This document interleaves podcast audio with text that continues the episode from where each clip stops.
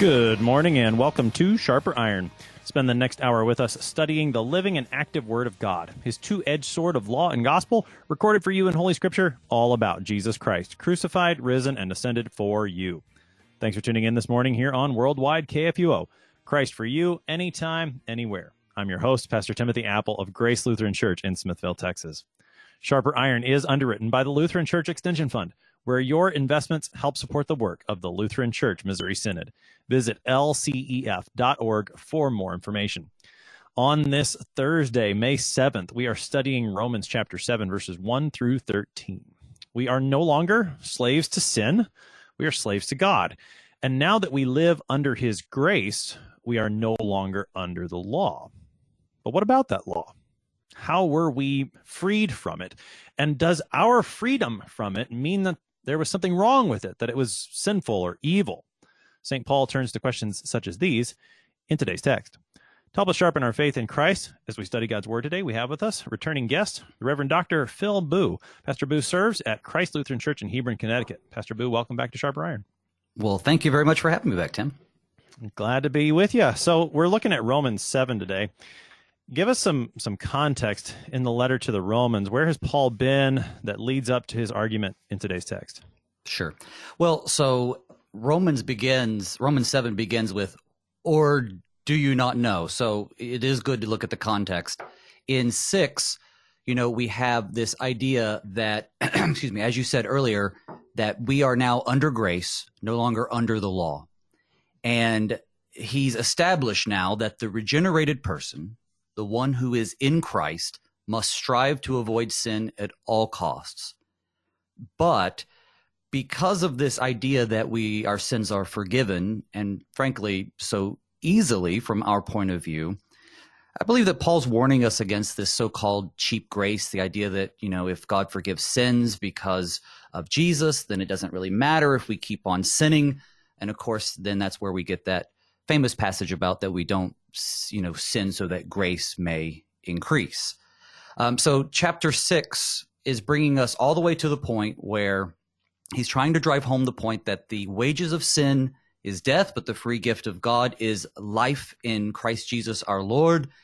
And now he wants to use an example, which is a lot of seven, at least the first part of our text for today, uh, to drive home this point of exactly what it looks like to not be uh, under the law? Why is it that we're no longer under the law?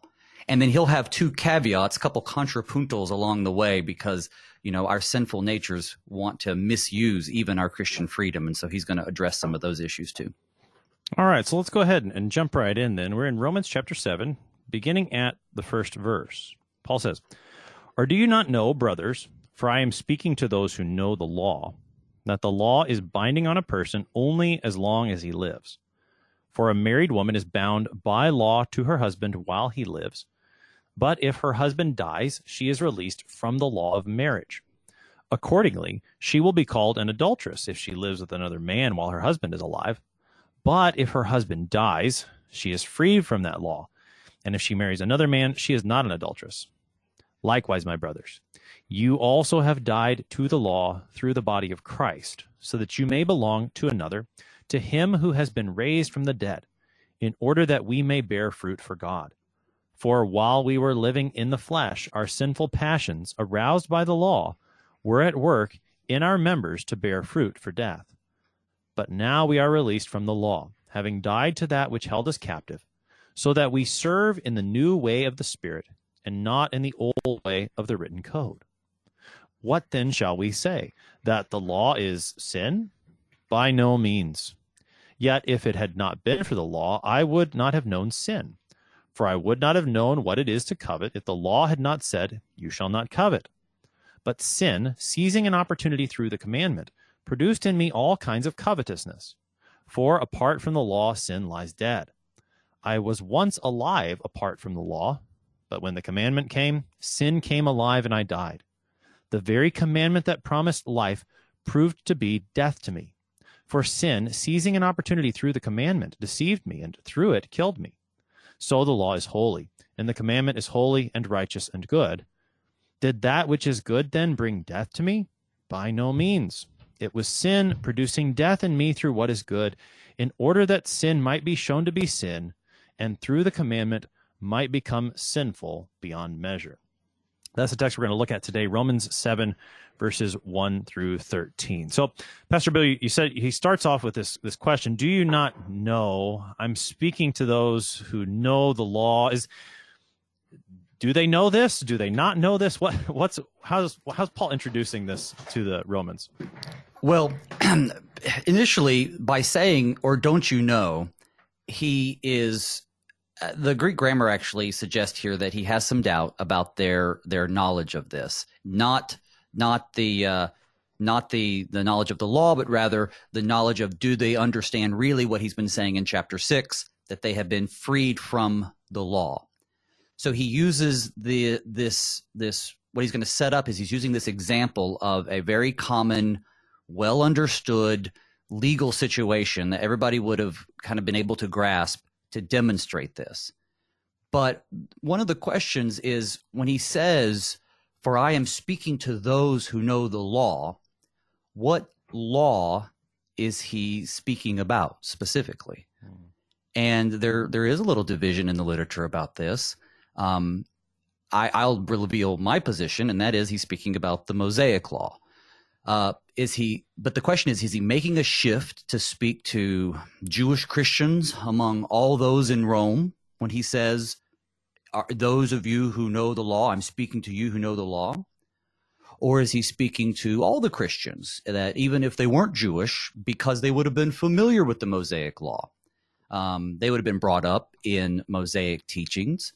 Um, and I, I, think probably both, you know, the, the Jewish believers, and then um, there should be an expectation that because at this time Christianity is really a Jewish sect in the in the eyes of most people, they would have been brought up in the in the tenets of the Old Testament. They would have understood and interacted with people who were bound to the Mosaic law, even if they were never Jewish themselves or they weren't Jewish and then they never, you know, were proselytized to be Jews they would have understand the concept that, or at least would have been taught the concept that Jesus came to fulfill the Mosaic law. Um, but there's also this idea that the majority of Christians in Rome are Jews. Um, so th- there, there's that first initial question: which law is he speaking of? And I believe it's the Mosaic law. And when he says to those who know the law, who is he speaking to? And I believe it's all Christians. Um, well, uh, well, yeah, and I think I think that makes sense to to understand law here is so. Let me let me let me see if I can follow up on that. I'm speaking to those who know the law. This would be all Christians know the law in, in the sense that this is this is God's word to them, and so they would have been even those who had not were not of the Jewish background.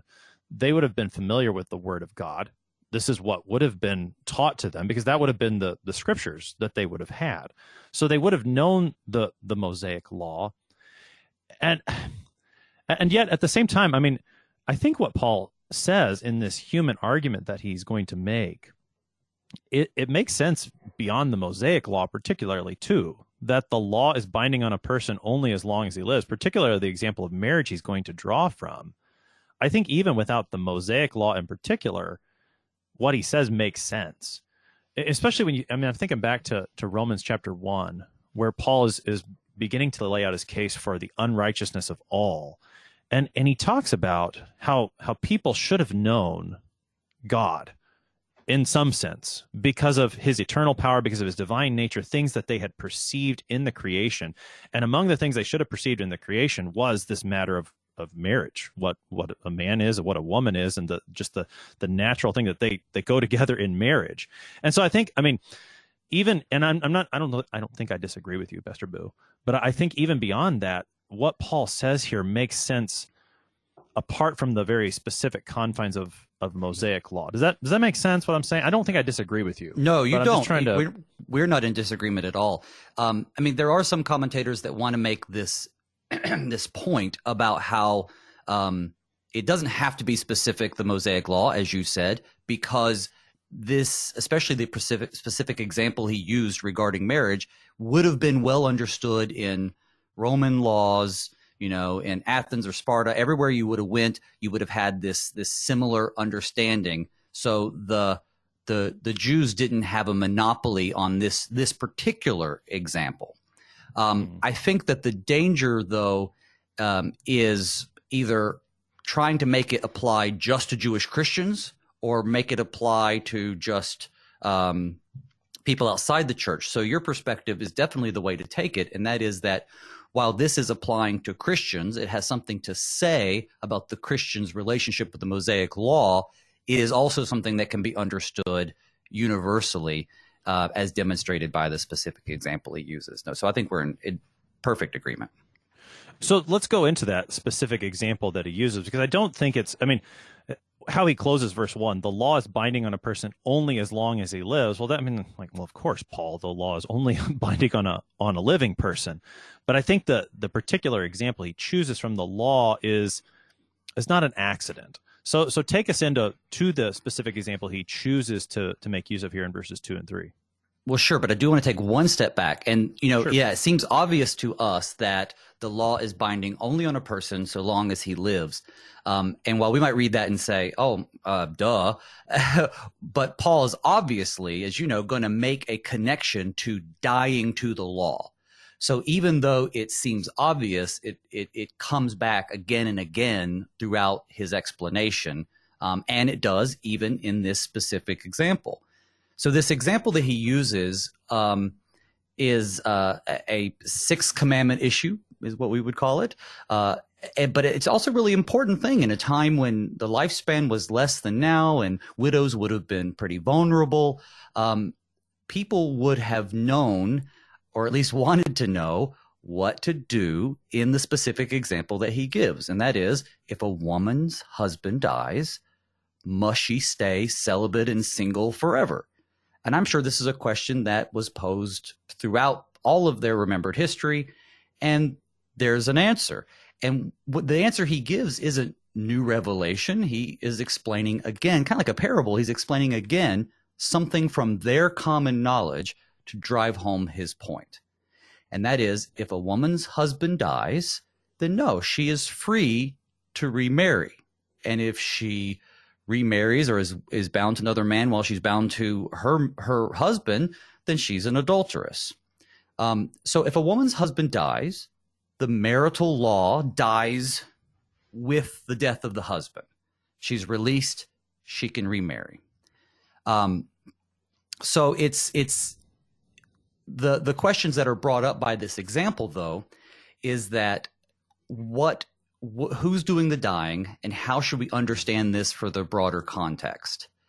So specifically, we know that the married woman dies. I mean, sorry, the married woman's husband dies and she's released from the law.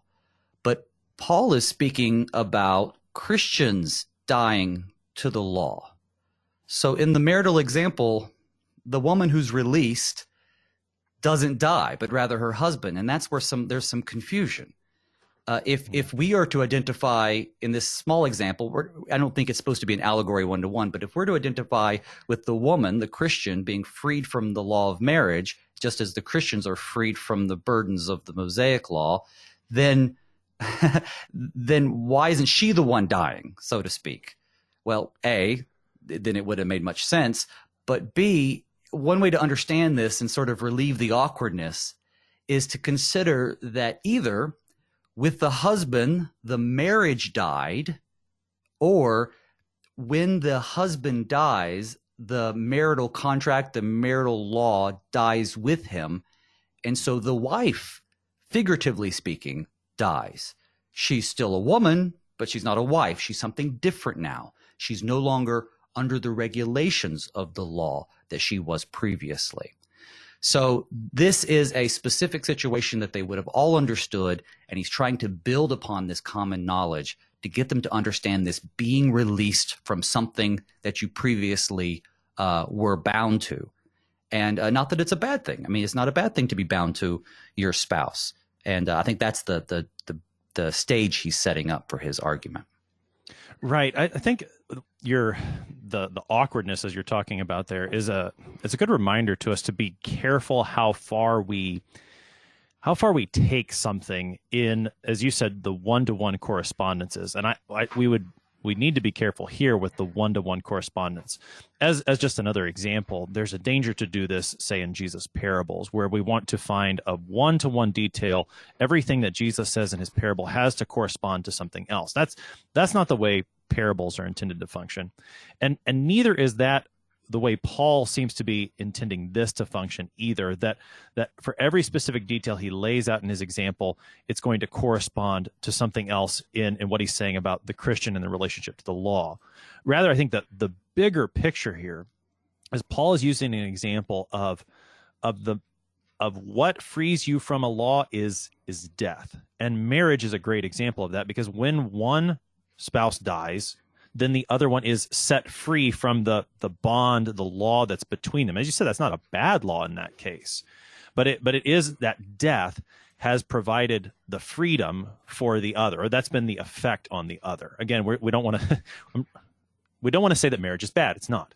It's it's good. That bond between husband and wife is is a good gift of God given to Adam and Eve before the fall into sin. So it's it's good, but there is there's the freedom that comes from the death that they're no longer bound to each other.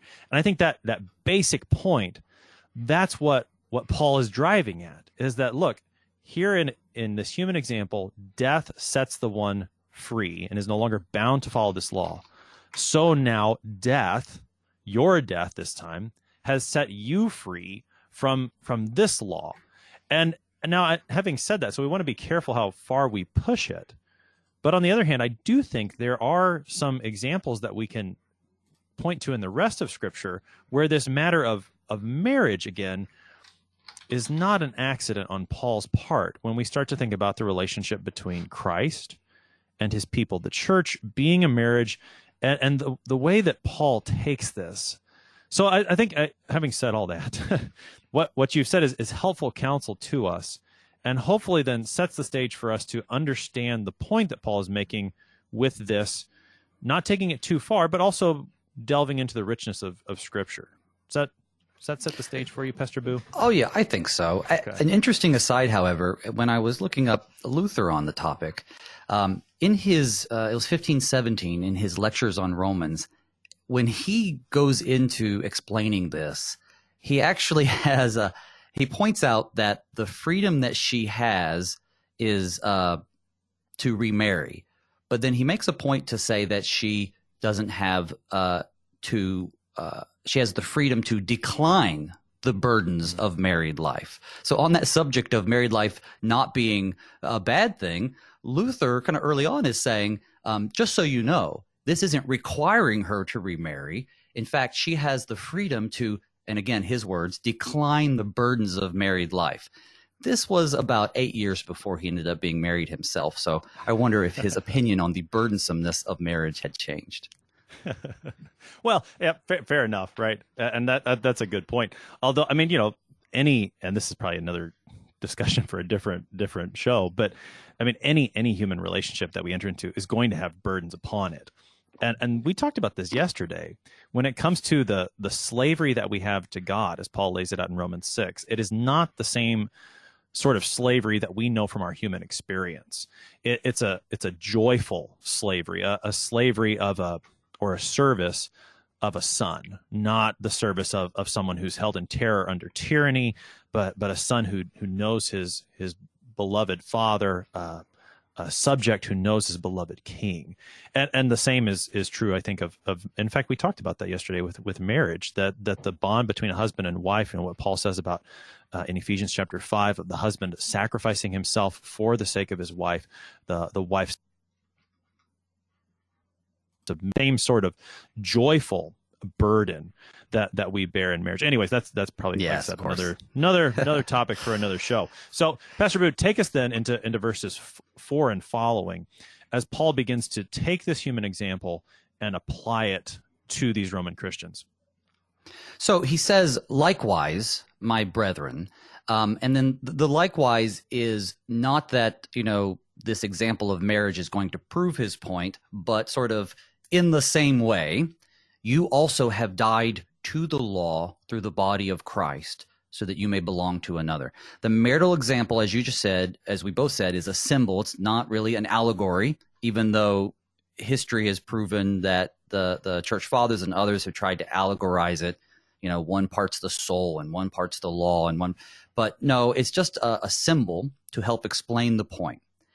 And so, just as the death of the husband released the woman from the law of marriage, Christ's death, see, we die, but we die through the body of Christ. So it's Christ's death that releases the Christian from the bondage of the law.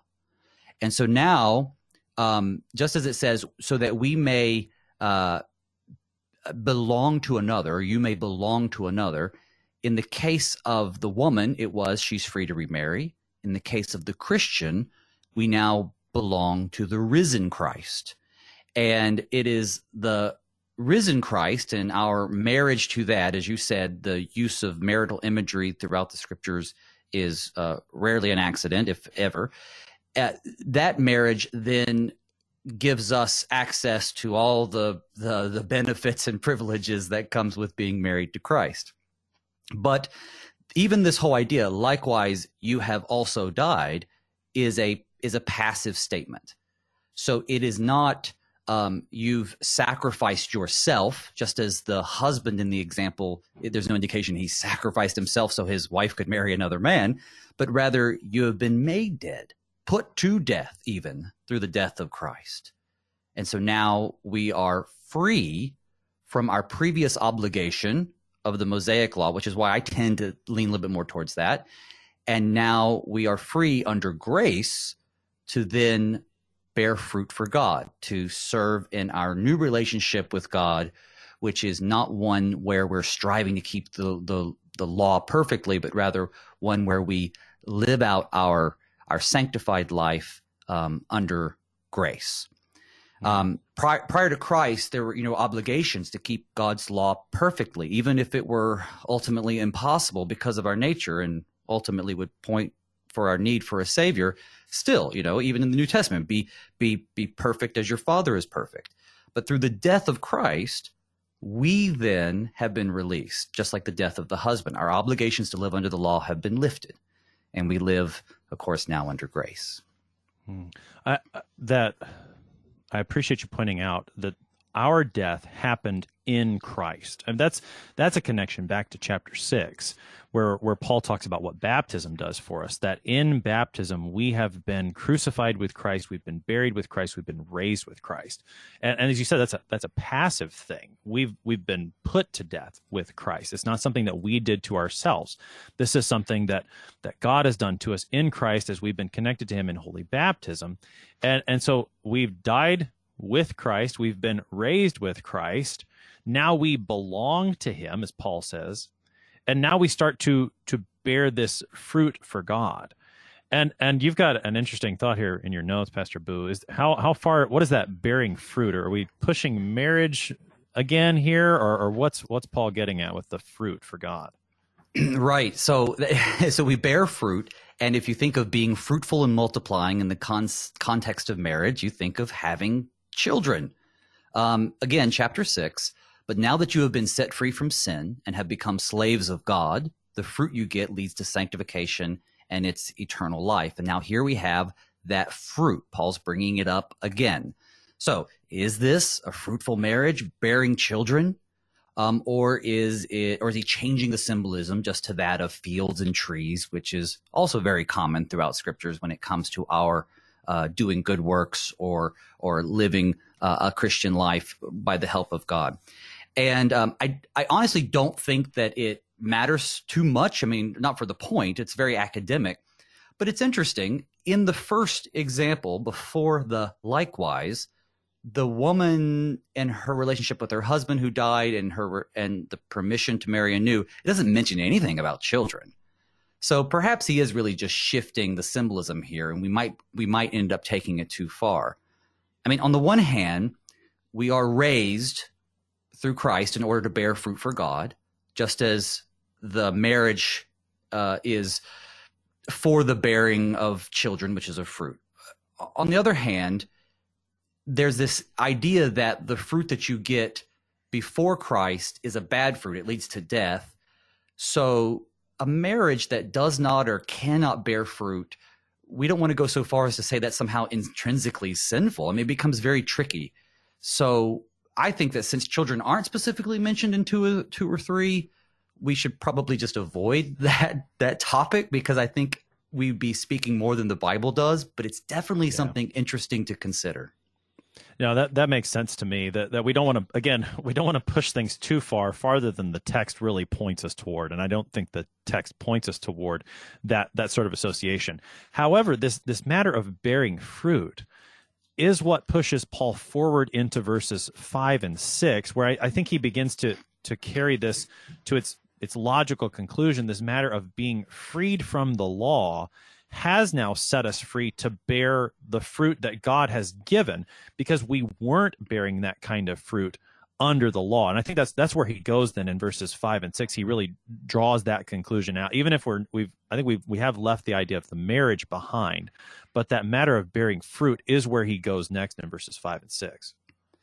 Well absolutely. And and the bearing fruit has a relationship with the law. And I think that in our day and age today, we have a tendency to think that the law is what provokes the fruit. And I think that's what he's getting ready to address this issue. Um, should we abandon the law because it holds us captive? Um, it's it's not the gospel. Uh, the gospel releases us from the law. It's the gospel that produces good works. So what's the point of the law? And so he says, you know, while we're living in the flesh, this is sarx, Paul's term for our sinful nature. So living in our sinful nature, as opposed to our redeemed or regenerative nature, um, we uh, our sinful passions are aroused by the law. It, it's kind of interesting because in in the state we are in before our death to sin, in the unregenerative state, it says that our sinful passions uh, were stirred or aroused by the law. And this is found elsewhere, Galatians 4 24. And those who belong to Christ have crucified the flesh with its passions and desires. And the word passions there is the same word here. So it's kind of interesting the irony that the law, which is eh, ostensibly eh, designed to keep us on the straight and narrow, is abused by our fallen desires and passions. I mean, they see the limits set by God and then it, they get enticed to trespass them. The law doesn't kill the passions, it seems, it excites them. And that's why we get the awful fruit of death. But yet, even today, as I was alluding to earlier, we want to use the law to try to curb people's behavior. We want to use the law to try to to try to uh, produce good works. Now, before I go too far, the law does do those things, but uh, in what way? And so I think about, you know, my previous career was in, you know, uh, I have a law enforcement background in a way. Uh, and so criminal law, is it the law that prevents crime or is it the terror of punishment that prevents crime in the unregenerative person, in, in the average person? Romans, when he talks about, uh, in chapter 13 later on, when he talks about um, don't resist the authorities that God appointed, he says he's God's servant for your own good, but if you do wrong, he doesn't bear the sword in vain. It doesn't really seem like, even in our own experience, that law outside the Mosaic law, even, it does really anything but let you know that there is punishment associated with your behaviors. So our sinful passions are aroused by the law. And even when we try to avoid sin because of our fear of punishment, it really doesn't produce good works. In fact, it just takes advantage of it. And, and Paul is going to set that up, obviously, as he goes forward. Hmm. We're going to pick that up on the other side of the break. You're listening to Sharper Iron here on Worldwide KFUO. Going to take a short break, but we'll be right back. Please stick around.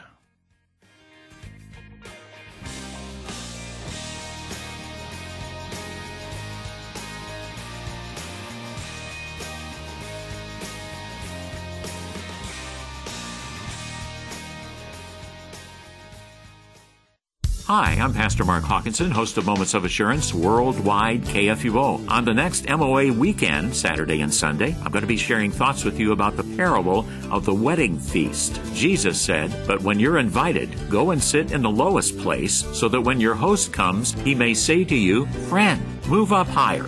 Well, how do those words apply to you and to me today? I'll talk about it this Saturday and Sunday morning on Moments of Assurance Weekend, 7:45 a.m. Central on Worldwide KFUO. The Lutheran Church Missouri Synod, on behalf of Concordia Plan Services, Lutheran Housing Support Corporation, Concordia University System, Lutheran Church Extension Fund, the LCMS Foundation, and Corporate Synod, daily reaches out to our members and partners, working together to support our local, global, and international ministries, church workers, and LCMS initiatives at large to carry the mission forward and to serve each other in love. Opportunities to serve, lcms.org/careers.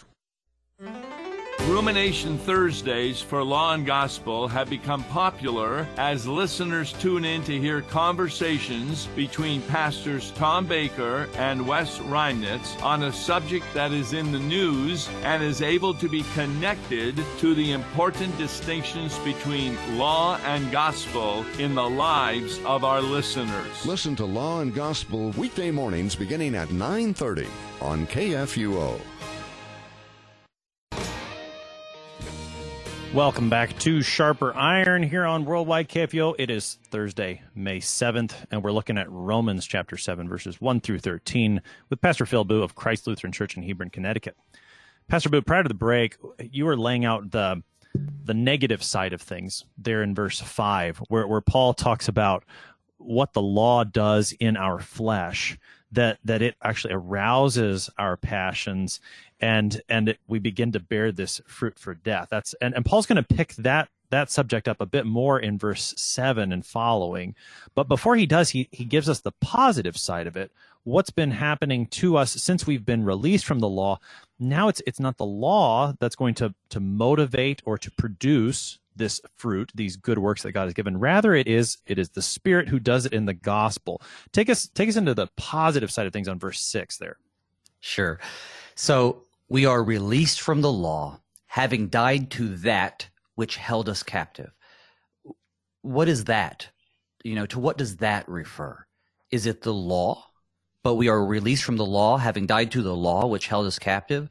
Um, maybe not. Maybe the that is more of the slavery because in the second in the second clause of this this verse he says we serve but really literally kind of we are now new slaves now in a new way so maybe it is we are released from the law having died to the slavery to the law uh, luther would say the dominion of the law the authority of the law uh, that we were under the authority of the law and we suffered wrath because of our inability to keep it. And it is that that we have died to. And both serve the same goal, in my opinion. That is, we have died to, whether it is just a sort of a tautology, we've died to the law, or whether it's this dominion or spirit of the, I mean, sorry, pardon me, the slavery to the law. We have died to that, um, having been put to death, as we already know, through the death of Christ. So now we can serve or be slaves, do doulos, in the new way of the Spirit and not in the old way of the written code. So he's been putting up these dichotomies our life before Christ and our life after Christ, our life um, before our death and our life after our death. And now the new way of the Spirit and the old way of the written code. And it's a little reversed here, but still, we have this idea that the the new way of the spirit is that we are subjected to freedom now with Christ, with fruits that spring from grace, rather than subjected to slavery to our sinful inability to keep the law that produced the fruit of death. As you said earlier, even though servitude, service, being bound, slavery is the terms used here, um, again, one is being enslaved to sin, and the other is being bound service in service to or in slavery to Christ. And because as we know our master and it's a good and gracious thing, that's that's not a bad thing. After all, I mean God's still in control. But this old way of the written code gives us a sense in, in my opinion of a list of rules and regulations. I mean, he's already said this in another way, so he must be trying to give us some new information. And the new information is that the old way of the written code evokes this rote keeping of the law where um, you're not doing it out of your gratitude for your your your faith and life and forgiveness, but rather because you're striving to just mark off, check off the box. And so we have this this sort of dichotomy between doing things out of love for Christ and neighbor and doing things because that's what you're supposed to be doing. Um, and we see this in Corinthians, uh, 2 Corinthians 3. He talks about uh, having confidence that that we uh, can stand before God because of Christ, and not that it comes from us, but our sufficiency is from God. And he says, not of the letter, but of the Spirit. For the letter kills, but the Spirit gives life. So this theme of the the written law it, it leads to death, but being in the Spirit is what leads to our to our life. And he's, I mean, he's setting up that there's a there a great connection there to Second Corinthians three, and really that a whole section there, even forward into chapters four and five, where he talks about the the new creation in Christ. I mean, so there, there's lots of connections there. He's setting himself up even here in Romans chapter eight, this difference between life in the flesh and life in the spirit. He's going to draw that out in chapter eight. So he's he set that up. And and so I mean his his argument here in verses 1 through 6 is you've died to sin, you've died to the law, you're now living under Christ, living in his grace. That is going to bear this fruit that God has given you. And and now before he, you know, he makes that move in chapter 8 to talk about life in the spirit versus life in in the flesh. He, he's going to address a couple of questions. And and this will carry over in tomorrow's text as well as he, he begins to talk now about the law. So the law so far in the book of Romans, and particularly here in these last two chap in chapter six and this part of seven, has been very closely connected to sin. We've we've died to sin in chapter six. Now we've died to the law in chapter seven. It it seems perhaps that the law is the the bad guy, if I can just put it that way. And it seems that's where Paul. So so the question becomes, well, well, is is the law bad? Was the was the problem with the law? And and how does Paul begin to address this, Pastor Boo? Yeah, I mean, it sounds like wow, the law is the one that causing all the problems. I mean, up to this point, he's been fairly negative about the law, whether it's law in general, whether it's specific Mosaic law. And so in verse seven, as you say, he he digresses for a moment. Or maybe it's not even a digression so much as it is a, a contrapuntal. He's predicting that his readers, will hear his so far negative descriptions of the Mosaic law and that they're going to draw that conclusion that, well, it must be the law that is the problem. So he says, Is the law sin? I've been connecting to law to sin, so maybe it is. And he says, By no means. Heck no. It's not, it's emphatic. It's not the law, but it's our fallen spirit's misuse of the law which makes it seem like the problem. The, the effects of the law, the negative ones, are due to our weakness, not its weakness. And and as you said in Romans 8, he sets that up. He says, For God has done what the law, weakened by the flesh, could not do by sending his own son, etc. So any weakness of the law comes from our inability to keep it, from our sarx, from our sinful nature, not because there's some fault in the law itself. He's already said in chapter 3 that through the law comes the knowledge of sin. And so here he is applying it to himself as a personal example. If it had not been for the law, I would not have known sin.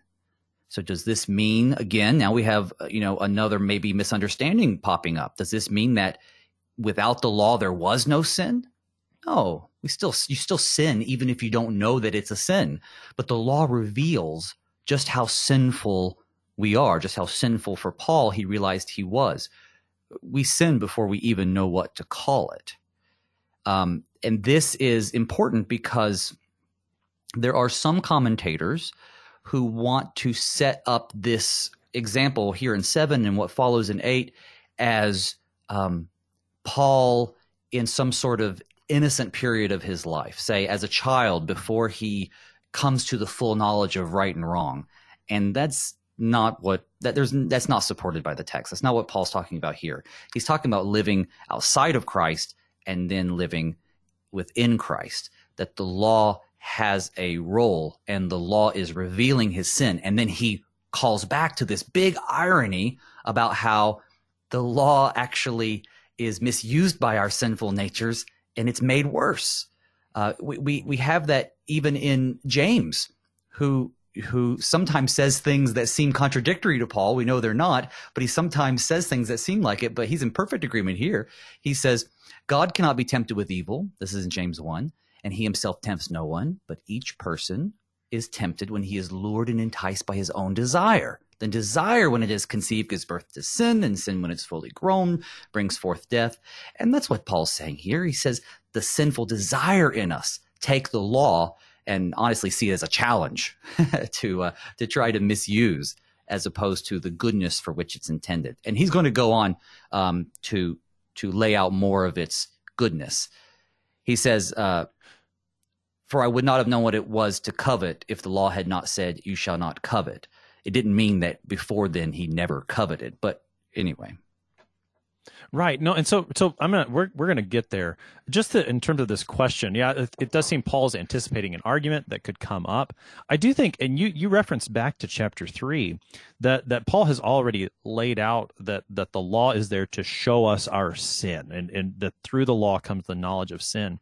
And I think I think this question that Paul anticipates here is the law sin even goes back a little farther in chapter 3 when he's still making his case that all are unrighteous gentile and jew alike and and a couple of times within that section paul is is anticipating arguments or or he's maybe heard these arguments and responding to them when it comes to the matter of, of our unrighteousness that would try to somehow place the blame on God in all this. That well, God God is holding me unrighteous. That's not fair. And and I think I, I think even this question is another attempt at that sort of self justification that that is the law sin. This would be another one of our attempts to put the blame somewhere besides us. That, that we wouldn't have to confess our total unrighteousness before God. And we could say, no, it's not my fault. It's the law's fault. And, and even, I mean, of course, this again fits with what Paul is doing here in chapter seven, but I think it, it harkens back to that as well. That if, if we try to say, well, this is the law's fault, that's just another example of our own self justification, trying to avoid confessing our total unrighteousness before God.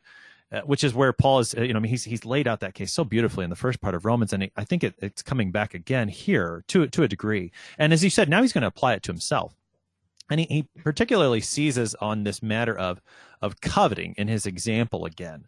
So, I don't know, is is there a, I mean, just do we see Paul as, as, a particularly covetous person, or does he just choose this as a general example? What do you think, Pastor Boo? Right. Well, that's my first thought. It's like, why coveting? You know, is that uh, is that something that Paul really struggled with? Um, and maybe, and maybe. I mean, Paul certainly coveted. He's a sinner, uh, but it it might be better to understand that Paul is selecting a sin that, of course, is serious, but one that is abundantly common, I think, in all people. It's not so much that he has a special issue or concern with coveting either within himself or with others, but rather this is something that can be appreciated by all Christians because all Christians can recall being in a situation where they have coveted or, or, or unlawfully or, or uh, uh unrighteously desired something that, that they're not entitled to.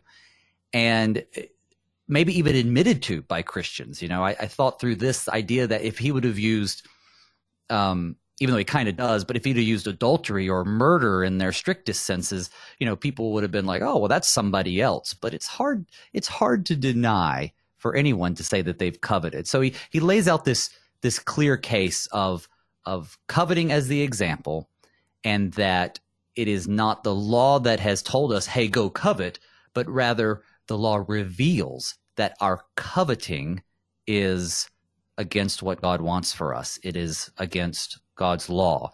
And instead of us being shaped by the mere understanding of that law, we now are titillated by it. We're provoked to break it. Mm. Um, and then our stirrings get at work, as he says, sin seizes that opportunity through the commandment to then just covet all the more. Mm. I mean, then this is this argument there in verse that's verse eight. Really, it does harken back to what he was saying in verse five, as we mentioned earlier, that it is our sin that takes advantage of what is there in the law, and and as Paul said, what is there in the law is good, but our sin takes advantage of it and and actually then produces all this covetousness, all these things that the law says no to, our sin produces in us taking advantage of the law. And, and yeah, I think you're right. Covetousness is, is just one of those examples, especially as you think through the Ten Commandments, uh, particularly the when you think of the second table. You know, Commandment five: don't murder. Commandment six: don't commit adultery. Don't steal. Don't bear false witness. You maybe you've gotten to Commandments nine and ten, and you think that you've done those things, and and Commandments nine and ten come along and remind you that no, your sin goes even into your thoughts, and and you can't. I mean, unless you're totally self totally self deceptive, you can't deny that that the sin is there in your thoughts. And I, so Paul, I think yeah, I think you're right. That's why he chooses that. But just this this concept, it, we we might want to just dwell on this for just a moment. That that the law, sin takes advantage of the law and produces more sin in us. I mean, I, I think uh, the the first example that comes to my mind, at least, is is children responding to their parents. Mom and dad say, "Don't touch those cookies till dessert," and and what do the kids want to do? Touch the cookies now. I mean, is uh, that's kind of I think that's the the point that Paul is driving at, and, and but in more serious ways than touching cookies before dessert, perhaps. Well, I think that I think that's common in children and and adults. Um, I mean, not to be too on the nose or too topical, but you know, there's a lot of uh, no, you can't do something right now in our society, whether it's objectively good or bad, or the intentions are good or bad. It's caused a lot of people to say, "Well, I wasn't going to do that, but now that you say that I can't, I'm going to. I want to do that even the more." And I think that we we we experience that throughout our lives that whatever becomes off limits becomes more enticing. It's a movie trope. It's a it's a it's in literature and we even see it in our in our daily life right now. If it's off limits, then that's the thing that I've always wanted to do even if when I was allowed to do it, well, I really didn't have that much desire for it. Mm-hmm. So let, us and we're, we're again we're running short on time. This always happens, but I, I want to keep moving then through the text. Yes, verse ten right? Or well, let's see, nine. Sorry, that's where we were. I was once alive apart from the law. Now, uh, Pastor Bill, you said earlier that that Paul's not. He's describing himself prior to his Damascus Road conversion to Christianity. So, what is this business of, of being alive apart from the what? What is he? What's he saying there? Well, I know it's interesting because we think of being alive in Christ and that, you know, we had nothing but access to death before. And, and here he actually doesn't flip the script because he's been talking the whole time about dying to the law. So when he says alive, uh, uh, then he's, he's talking about, as you said, his pre-conversion, um, experience in life. And so this alive though is living his life, um, unaware of sin, not bothered by the sin not even maybe recognizing the sin within himself. Uh, and, and I think that can be said of so many unbelievers today. Well, and frankly, believers too in some cases. But this idea that they're just living blissfully unaware that the lives they lead are contrary to the way the Creator wants them to live. And so what happens is when the Christian comes or the believer in love and says, what you're doing is not right, there's anger there's there's uh, there's outlash because you know hey wait a minute. Before I knew this was a problem I was fine. And then of course there comes a denial. So he says he was alive. And then the commandment came. And of course by extension faith that that commandment applies to him. And sin is what came alive and when the sin was stirred up and came alive within me then I died and the death here is is now recognized he didn't actually die, he now recognized that he is dead, dead to God. He might have felt alive, now he's dead to God. Uh, the the commandment which promised life. You know, we think of Leviticus 18, you shall therefore keep my statutes and my rules. If a person does them, he shall live by them, and I am the Lord. There's this idea that we live by the commandments, uh, and that is from God, but it proves to be death because we can't keep them perfectly. And then he brings up yet again this idea that his sinful nature just abuses it and misuses it, and it, it and it and it killed him. He was alive, and now he recognizes that before God, he has no future outside of God. Mm, and and that's the that's the deceptive nature of sin that Paul brings up here. And and we saw a hint of that in chapter 6 too, where Paul talked about, you know, when you were when uh, let me go back to it. When verse 20 of 6, when you were slaves of sin, you were free in regard to righteousness. Sin is deceptive in that way, in that it it seems to offer us this this freedom of sorts. And yet when it actually starts to to bear fruit, that fruit is is death, as Paul says. And and all of this, and again, just so we don't run out of time to look at all the text, all of this, mm-hmm. again, Paul brings this back in verses 12 and 13 is, is a reminder it's not the law's fault. The law is good. It's sin's fault. It's and and as we will find out very clearly tomorrow, it's it's my fault. Take us into these final verses, Pastor Boo. Yeah, absolutely. Unless there's any confusion, that's what he's laying out. The law is holy. The commandment is holy and it's righteous and it's good. It's us who aren't uh, holy, righteous, or good outside of Christ.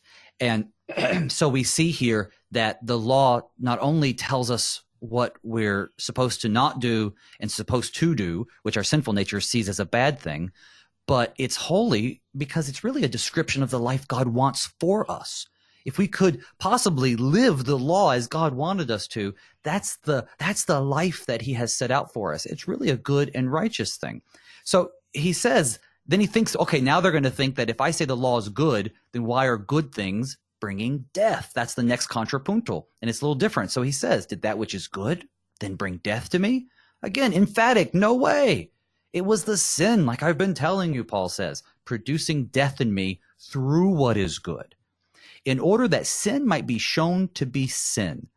I love that. The fact that God commands against it reveals that it is actually a sin, that it's rebellion against God. And of course, rebellion against God leads to death. So it seems bad because it says this is revealing you to be a sinner and rebel against God, but it is good um, so it's not the, the law that's bringing death, but rather just revealing that my sin is leading me to death.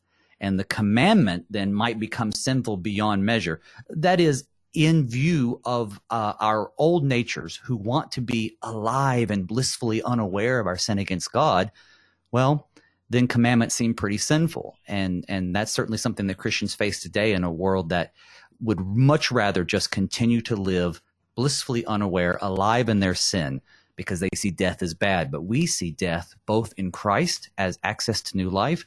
And frankly, even when we depart this world, while death is never good, we know that there is something better waiting for us. Um, and of course, we pray that Christ returns before that happens. Mm, amen. Come, Lord Jesus. Yeah, de- in in Christ, death has been transformed. Our death to the law has set us free to live under Christ. Pastor Phil Booe is the pastor at Christ Lutheran Church in Hebron, Connecticut, helping us this morning with Romans chapter 7, verses 1 through 13. Pastor Booe, great discussion today. Thanks for your time. Thank you for having me. You have been set free from life under the law because you have died to it. You have died with Christ. Christ's death, his body put to death on the tree, raised three days later, is your freedom your freedom. Not because the law was bad, it was your sin, my sin. That was the problem. Christ has set us free in himself, in his body, on the tree, so that now we are free, free to confess who we are, not trying to justify ourselves as, as if it's God's fault. It's my fault. It's your fault. In his grace, Christ comes and forgives that sin, that guilt, that fault in us, and makes us his own. I'm your host here on Sharper Iron, Pastor Timothy Appel of Grace Lutheran Church in Smithville, Texas. Thanks for spending the morning with us. Talk to you again tomorrow.